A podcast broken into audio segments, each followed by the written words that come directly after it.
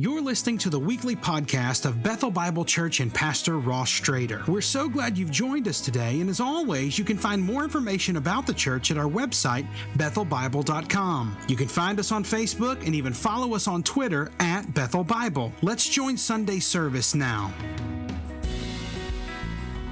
Well, if you've got your Bibles, go to 2 Samuel chapter 17. That's where we are. And to orient you, we are in the study of the life of David. We're coming near the end of David's life. He's um, likely in his 60s at this point. He uh, was anointed uh, by Samuel um, under God's direction when he was about 16 years old to be the next king of Israel. From there, he goes, he fights Goliath. He wins the day. He finds favor for a little while in uh, the king's court, which is Saul at the time. Uh, David will fall out of sorts with Saul. Um, Saul will become jealous of him. David will lead, uh, famously lead, uh, military troops against the enemies, namely the Philistines. Um, David will find himself on the run from Saul, who is seeking to kill him, to destroy his life. Saul wants um, David dead. Well, David will hide out. He will be on the run, and that will be a good 10 years of his life. Saul will finally meet his end at the end of 1 Samuel. And then David will be coronated publicly as the next king. He has been anointed privately uh, by God's prophet. He will be he's coronated publicly by God's people. He assumes the kingship. He serves seven years as king in a, in a place called Hebron, and then moves the capital to Jerusalem, where he will serve as king for 33 years there, 40 years in total. And we are here at the end, near the end of David's reign. The last part of David's life has really been um, turmoil, and it has been primarily uh, family conflict that has grown into a full blown civil war of the kingdom. His son, Absalom, is leading a coup against his father. But since David is the anointed king by God, Absalom's coup is actually against the kingdom of God as much as, as it is against his father. And so that's where we are this morning. We're in chapter 17. We'll look at 17 and 18, and we'll briefly look at the beginning of chapter 19 and come back to 19 next week. But um, to help you outline it, here's what we're going to do. We're going to talk about in chapter 17 what I would call a divine conspiracy. In chapter 18, we're going to talk about a decisive victory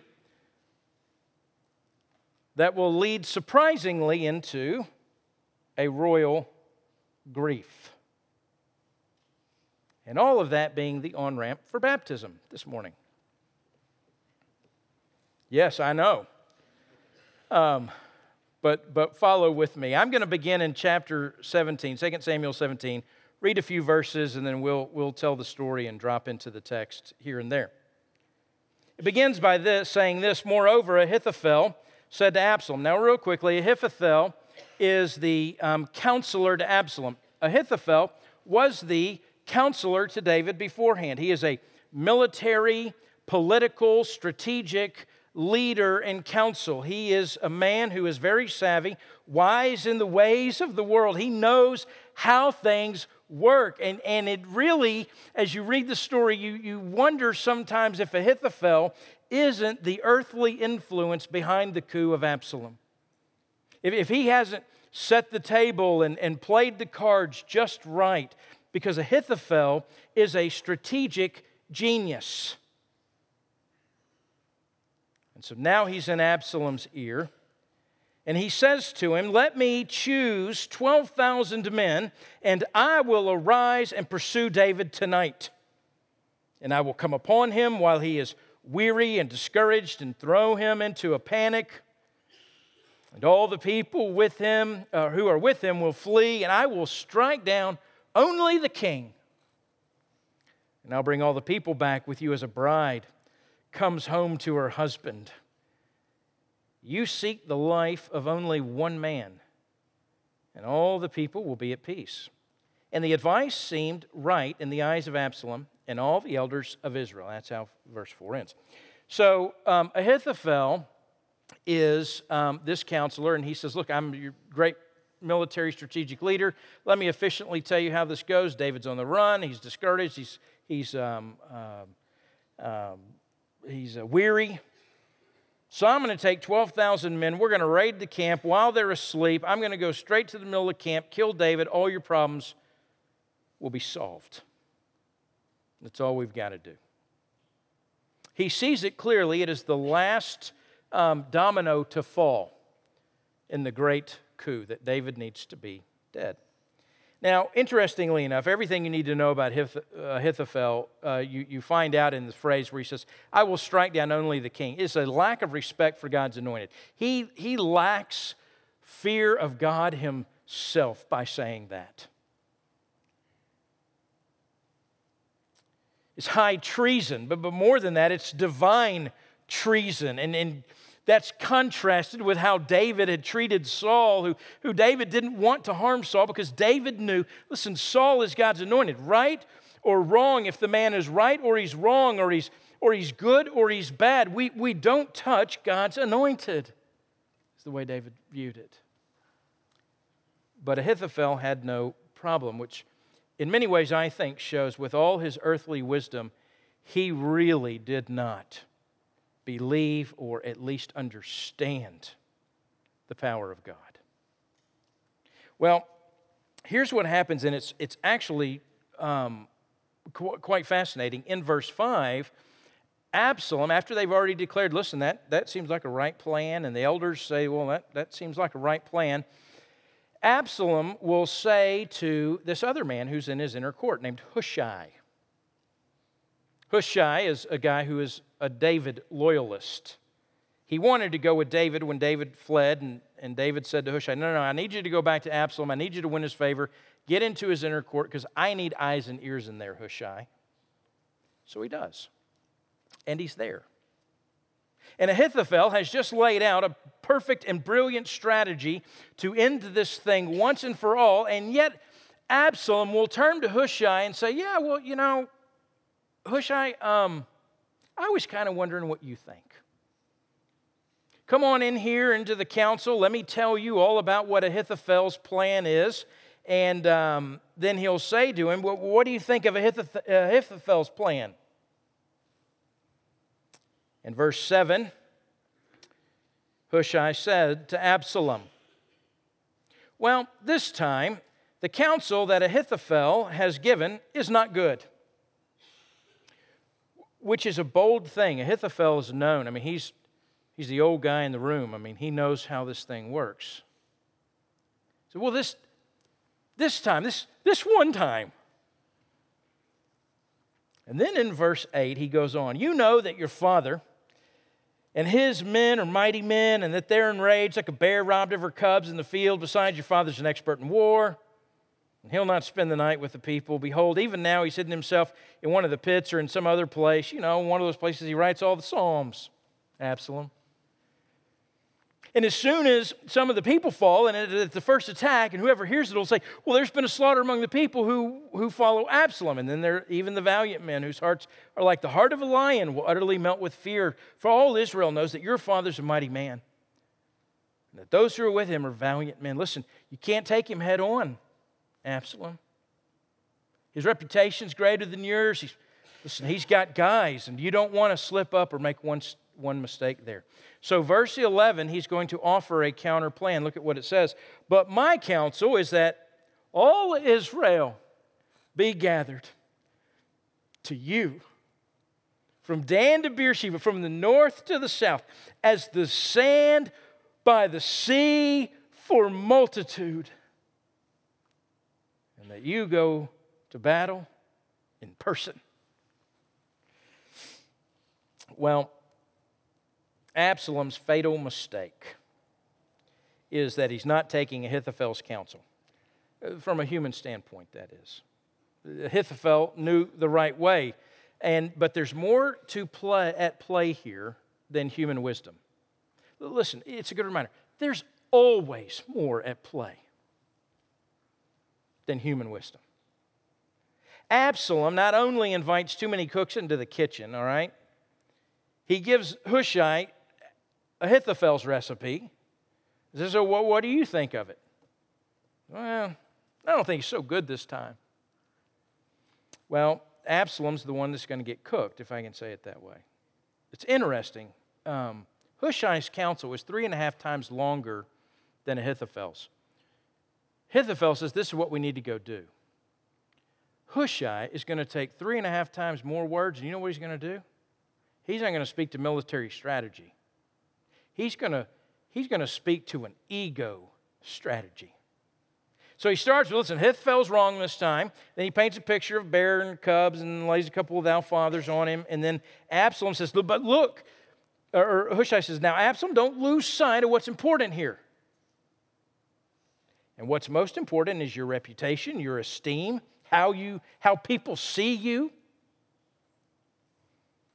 That's what's most important. And Absalom was in perfect agreement. And the strategy in verse 11 there is to play on Absalom's ego. You can only imagine how it sounded to the ears of Absalom to think about the sea of Israelites following him.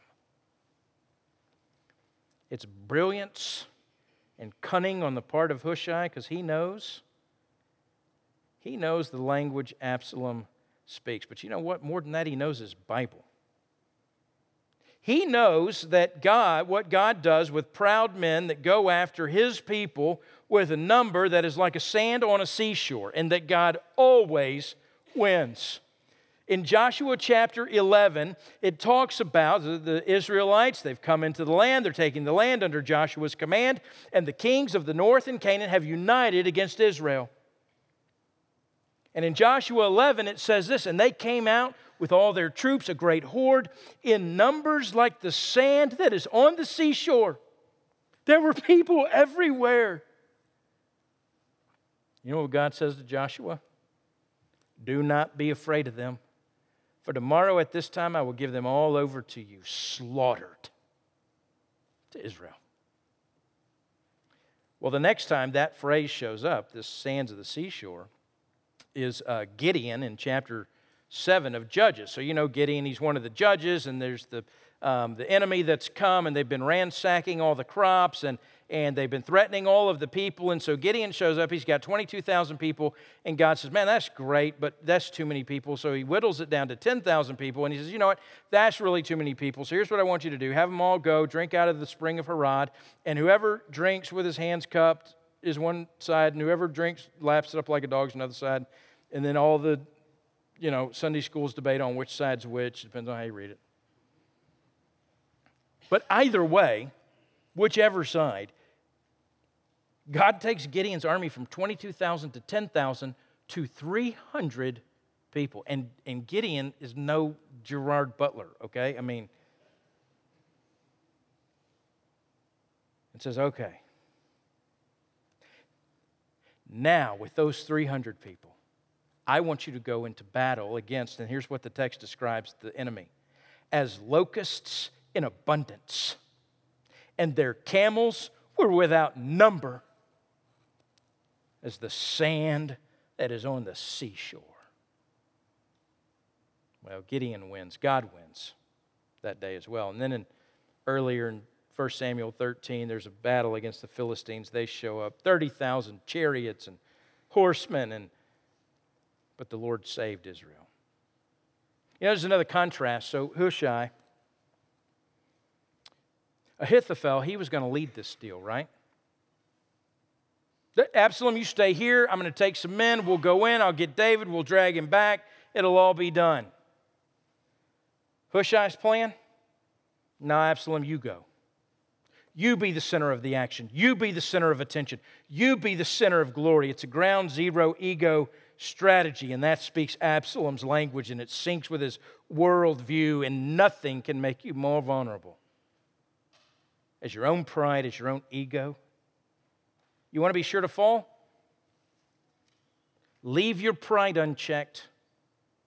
It makes you vulnerable to anger, it makes you vulnerable to depression, makes you vulnerable to self loathing, it, it, it, makes you vulnerable to ruining your relationships, it makes you vulnerable to vengeance. Vengeance described as payback inflicted or retribution exacted for an injury or a wrong. Absalom is angry at his father and he wants his dad to know just how angry he is. Man, Absalom, if he just had, you know, six sessions on, on Brent's couch over there in the Tapestry Counseling Center.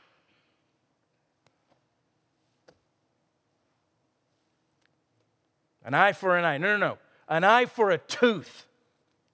He hurt me. I'm going to hurt him back worse. I've suffered. He's going to suffer more. And so Hushai taps into Absalom's need for vengeance. Said, We'll, we'll, we'll, uh, we'll take him, we'll rope him, we'll drag him into the valley until not even a pebble is to be found there.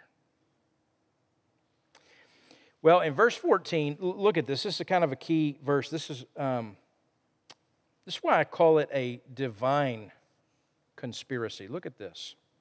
And Absalom and all the men of Israel said,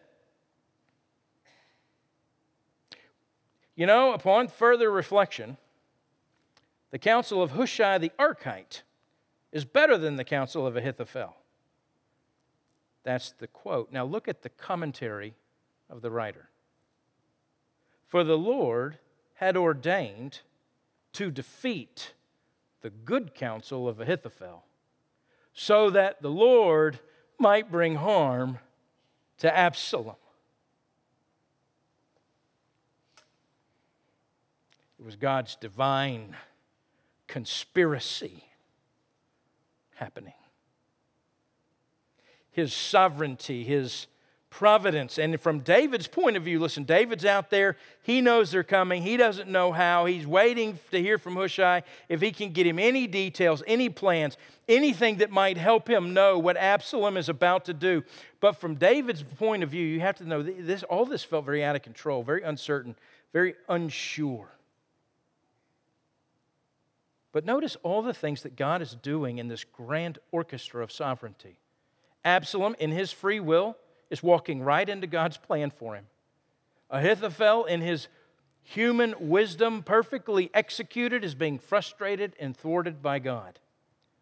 And Hushai, in the midst of danger, is navigating the purposes of God. And all this is going on behind the scenes. David is unaware. One writer says it this way More often than not, this is the manner of God's work. His scepter is unseen, his sovereignty hidden behind the conversations and decisions and activities and crises of our lives. We see only grocery lines and diaper changes and school assignments, but through and over and behind it all, God rules. He is not absent, but neither is he obvious. Sometimes we must be told that lest we become too enamored with the Hushais. See, what God's ordained, it is going to come to pass through the free will choices of all these men who have such a disregard and disrespect and disdain for God's anointed. Does it, does it remind you of anything? Peter in Acts chapter 2, after he's filled with the Holy Spirit, stands up to preach his very first sermon where 5,000 people are converted all at once. And he says this says, Jesus. And it's like he wants him to be clear. Jesus was delivered up by the definite plan and foreknowledge of God. If you want to know how Jesus ended up on that cross, that decision was made before the foundations of time. It was God's definite plan. And you crucified and killed him by handing him over to lawless men. So you say, wait a minute, Peter, who's responsible for that? He'd say, yes, that's right. It was ordained, and by men's free will, they walked right into God's plan, exactly how He planned it. Well, here's what happens in verses 15 through 23. Let me sum it up. It's like this high speed car chase, and you're on the edge of your seat because Hushai needs to get this information now to David because David's in hiding, but he needs to know because Absalom's on the way. Hushai is probably dismissed somewhere in the middle of 14. He doesn't know that they're going to go with his plan. He thinks, listen, they're, they're probably going with Ahithophel's plan. I mean, I tried my best, spent three and a half times longer trying to stroke his ego, but, you know, at the end of the day, Ahithophel's plan's better. So what he does is he goes to two priests. Those two, he says, okay, this is my this is Ahithophel's plan, such and such. This is my plan, so and so. You got to get this to David. Those two priests, they run, they tell a servant girl. The servant girl, she runs out to tell two men that are hiding from David's camp, but they're not really hiding because they got caught, and then they're being they're on the run. They tell Absalom, those men are being chased by Absalom's men. They go to this place called Bahurim. They jump into a well. The lady there, she likes David, so she comes out, she camouflages the top of the well. They said, Where'd he go? I said, Well, I don't know. I think they went that way.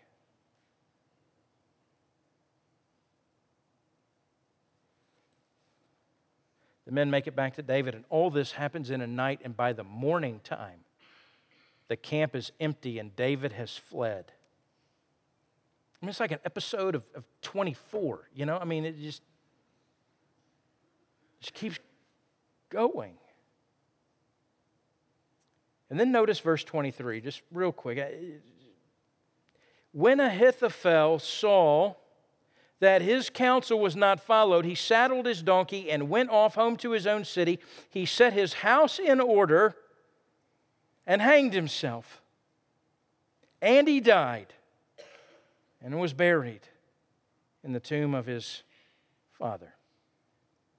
Ahithophel hangs himself. It's just this matter of fact telling of his end, of his death. He put his affairs in order and then he took his life. He probably knew at that moment look, if they go with Hushai's plan, this thing's over. David's going to win, Absalom's going to lose, David's going to come back, I'm going to be executed as a traitor on, on paper. My plan was the right plan. But for whatever reason, Ahithophel did not understand the weight of God's glory. He despised God's anointed. He laid siege on God's kingdom and he intended to lay hands on God's king. From a human standpoint, everything should have worked. He had the people, he had the plan, he'd take the time to lay the foundation, but God will not be mocked. He will not be thwarted.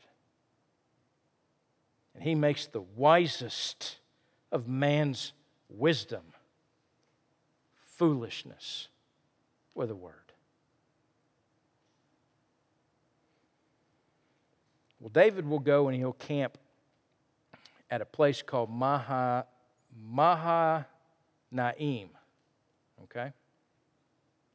That place literally means, this happens in, in verse 24, and then you, you get the location again in verse 27.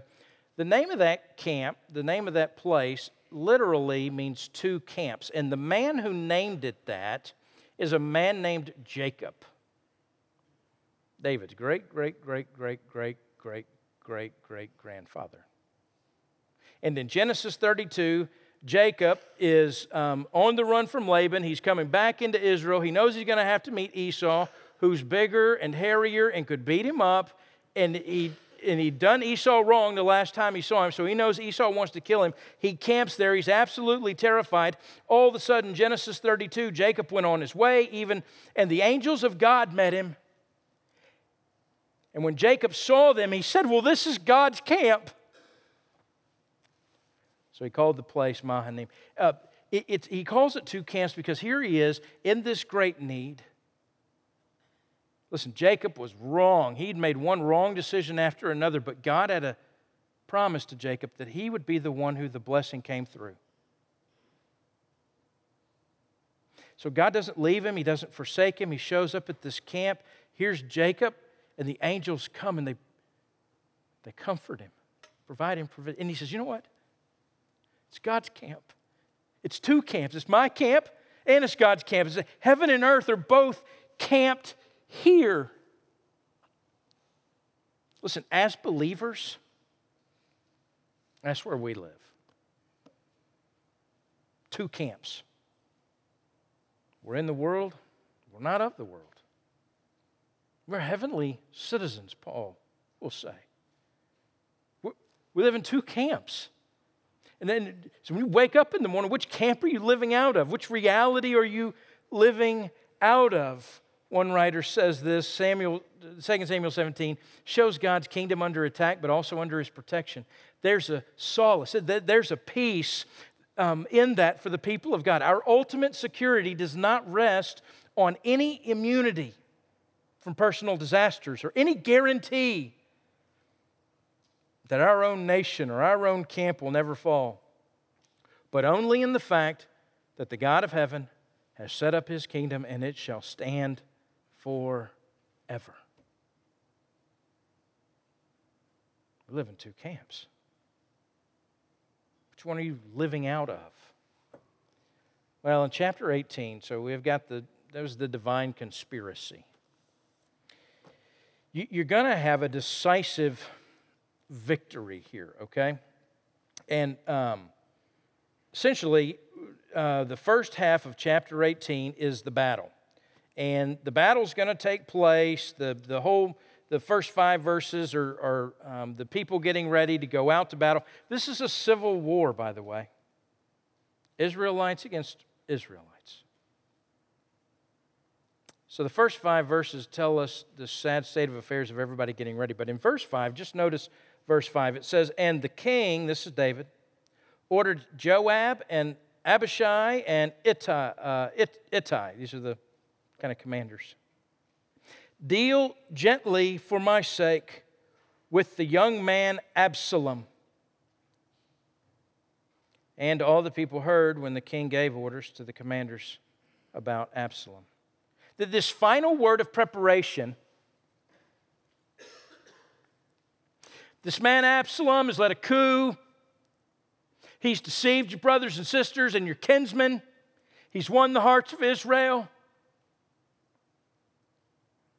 He is an open rebellion against the anointed king. Listen, he's an open rebellion against God. And we fight for the future of this kingdom today. So we go out there in the name of God. But then David will say, But just don't kill Absalom. And there's this strange thing about this because Absalom is the root of the evil. You cut Absalom off, the whole thing's over. You don't have to kill anybody else. You kill Absalom, and it's over. Yet David's willing to send his men to risk their life, but he's not willing to deal with the evil at its root. And so in verses 6 through 8, here's what happens the, the victory is, um, the, the battle is three verses. It's very succinct. The writer's not interested in any of the details about the verses except that David's men won. The rebellion against God's anointed is decisively defeated. And the, then the writer, what he does is he turns the zoom lens in on Absalom and look at verse 9. And Absalom happened to meet the servants of David. Absalom was riding on his mule, which is a declaration of that he's, you know, a sovereign royalty. So he's riding on the mule, and the mule went under the thick branches of a great oak, and his head caught fast in the oak, and he was suspended between heaven and earth, while the mule that was under him went on. Now that that is a bad day. There he is hanging by his proud head. And there's nothing he can do. So the story tells it that the men come upon him and they're like, Well, what should we do with him? And like, hey, remember, we can't kill him. David said, Don't kill him. Then Joab shows up. He said, What, what are y'all talking about? He said, Well, there's, there's Absalom.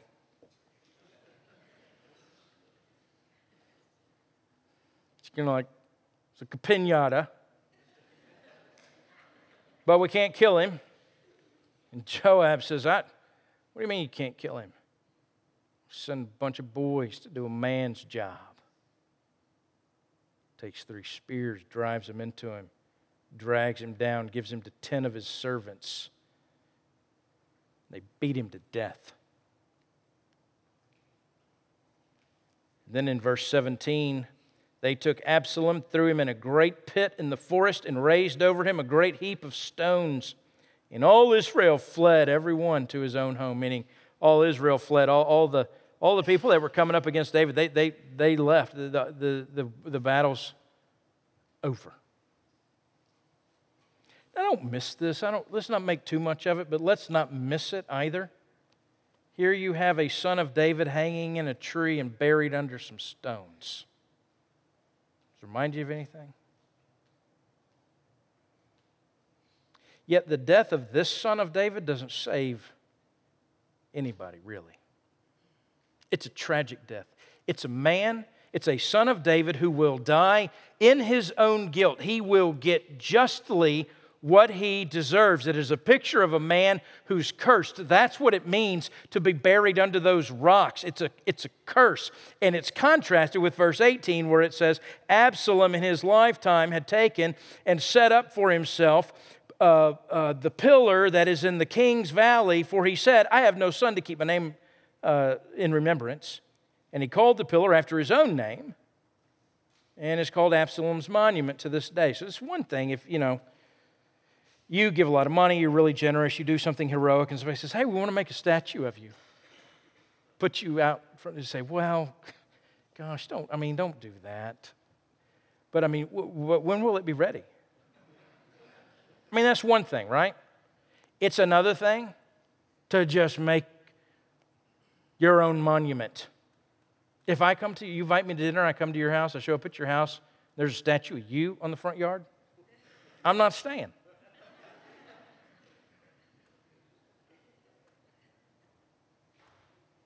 A man who tried to seek his own glory, his death, he will end. He, he dies cursed.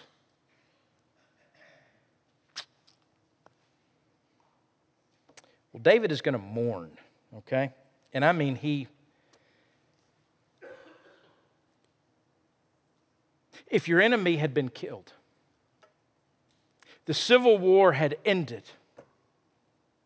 it's now time to rebuild the kingdom. And David, you're restored as king. Come on back into Jerusalem. We take your rightful place as God's anointed king. Should be a day of great celebration. Should be a day of feasts and sacrifices and praise songs to the Lord. But it is not that they're out on the battlefield and they decide, well, somebody ought to go tell David that this thing's over and how it ended. And, and one of the priest's sons says, well, I'll go do it. And Joab says to him, no, you, no, you don't want to do that. He said, but hey, we won. He said, yeah, but um, you're not going to get a reward for this news. Because in the winning, we killed Absalom. His son is dead. So look around say, well, Bring that Cushite over here. We'll send him. So they send the Cushite. The priest's son, he couldn't help it. He starts to run anyway. He ends up being faster than the Cushite. He shows up, starts to tell David the story, and he gets to the point where Absalom's dead and he can't tell him. Because that's all David wants to know about. Cushite shows up, catches his breath, and says, Oh, yeah, by the way, your son is dead. And in verse 33 of chapter 18, and the king was deeply moved and went up to the chamber over the gate and wept. To be up in the chamber over the gate to the city, everyone would have seen him, everyone would have heard him. They're coming back from a celebration, from a victory, from, from the Lord delivering them. And what Joab will tell David by doing that, David, you have made this victory and celebration a shame. You have made your men ashamed to come back home. David cries out at the end of 33 Oh, my son Absalom, my son, my son Absalom. Would I had died instead of you, O Absalom, my son, my son.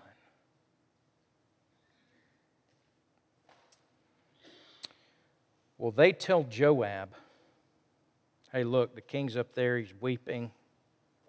Something's got to be done. So in verse 5, Joab came into the house of the king, said, You've not you've, you've covered with shame the faces of your servants who this day saved your life, and the lives of your sons and daughters and wives and concubines, because you love those who hate you and hate those who love you. You've made it clear today that commanders and servants are nothing to you. For today I know that if Absalom were alive and all of us were dead today, you'd be you'd be pleased. It is a stinging indictment from Joab. It is the highest of insubordinations. Not only did he disobey David's commandment not to kill him, he killed him and then comes and speaks this way to the king. What do you do with Joab? One writer said this He's, he's wrong and he's right. He's rebellious and he's reasonable. He lacks subordination, but not since. The writer may sympathize with David's condition, but he agrees with Joab's mind. Hence, Joab's speech is nasty, but necessary. Reminds you of, um, remember a few good men, Colonel Jessup, Jack Nicholson? I mean, you don't know what to think about that guy. I mean, you don't like him, but then there's that scene, you know, Demi Moore's there, or, or it's uh, um, Tom Cruise, I don't know which one of them. Tell me the truth. Remember what he said? He says, You can't handle the truth. We live in a world that wall has walls, and these walls are guarded by men with guns, and I have greater responsibility than you can possibly fathom. We use words like honor and code and loyalty. I have neither the time nor the inclination to explain myself to somebody who rises and sleeps under the very blanket of the freedom I provide. Remember that scene? It's the best scene in the whole movie. What do you do with Joab? David, your freedom's at our expense. You can sit here in your armchair and weep and grieve and second guess us, but we had a decision to make. And then in verses 7 and 8, what he does is he says, David, you need to dry your eyes you need to wash your face, and you need to go stand in front of your men and act like a king. So David will. But it's not how the ending should have been, is it? We'll talk a little more about it next week. The Bible does not hide the pain of David. The Bible, it doesn't disclose the source of the pain, except that David knew it was his, his son died for his guilt in some ways. His son died for his own guilt. Don't get me wrong. But David knew his guilt was the cat- catalyst for his son to die. And now his son is dead.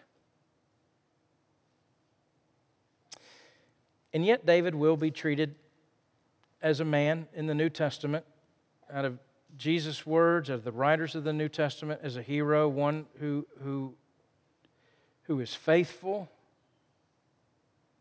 but certainly not without context.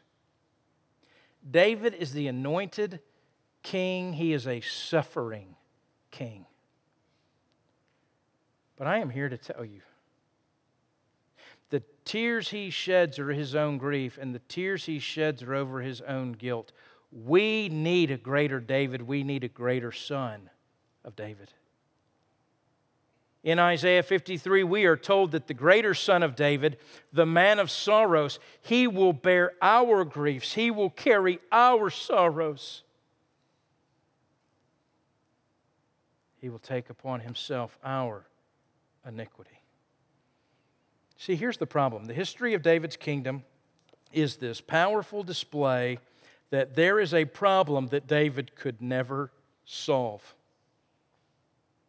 because the king himself was a sinner, his sons and his subjects were sinners. In particular, his son Absalom was a sinner, was a rebel. Justice demanded one thing David's love for Absalom longed for something else. You know what's interesting? There's only a few times in the Bible where you have sort of this thing that happens in the language where, oh, Absalom, my Absalom, or my God, my God, or and every one of them are significant. David will weep and say, I wish I could have died in your place. The greater son of David will come and actually die in our place. And he will cry out, Oh God, my God, why have you forsaken me? One writer says the story of the eternal Son is that in some time he is going to be given up to the cross. He is going to cry out, My God, my God, why have you forsaken me? In a sense that he's lost his Father.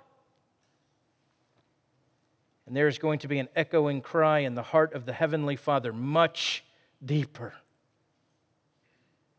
than David's cry at the death of his son. Oh, Absalom, my son Absalom. I don't think David knew the significance of these words. However, when the greater son of David eventually came, ransom for many, as he says. What David could not do, our Heavenly Father did. What David's earthly son could not do, David's divine, incarnate, greater Son did. While we were still sinners, Christ died for us. And Paul says that is how God shows his love for us. He died for us. He was raised to new life so that we can live.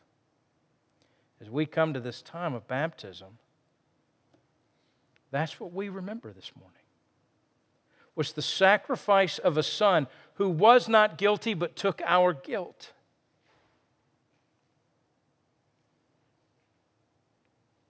Who did not die in rebellion of his father, but died to the glory of his father. not to take the kingdom away from his father, but to hand the kingdom to his father, to make atonement for all. That's why Paul will say a few verses later than what we just read in Romans 6 Do you not know? Hey, believer, don't you know that all of us who've been baptized into Christ Jesus were baptized into his death. We were buried, therefore, with him by baptism into death, in order that just as Christ was raised from the dead by the glory of the Father, we too might walk in newness of life. If we died with Christ, we believe we will also live with him. That's what we remember at baptism this morning. Baptism doesn't save you. Let me tell you something. This box back here, you know, nothing special about this box. I mean, it's valuable. We're really glad to have it. There's nothing special about it. There's not even anything special about the water in it. It's not holy. You know what? It just came out of the water hose. Nothing special about anybody that's going to be taking anybody under and pulling anybody up. None of that saves you. Those that are going to be baptized this morning have already been saved. This is their public confession of it. This is their, um, if you think about it, they're, they're acting out a reality that's already taken place. It represents, look, people are already coming down the aisles as a joke. All right. That's why in baptism they'll go under the water as though dead and buried, come out of the water to new life. That's what we celebrate this morning. It is a celebration, it is not a somber service. And so, as these that have made their profession and have demonstrated in this act what they believe, we will celebrate with them. It's very appropriate to get loud and rowdy, it's just fine. So, Jeff Bice is going to come up. He is going to, uh, to introduce us to these folks. I'm going to pray for us, and then we will, uh, We'll party here for a little bit. Father, we thank you for the morning we've had. We thank you for your word and that it does not return.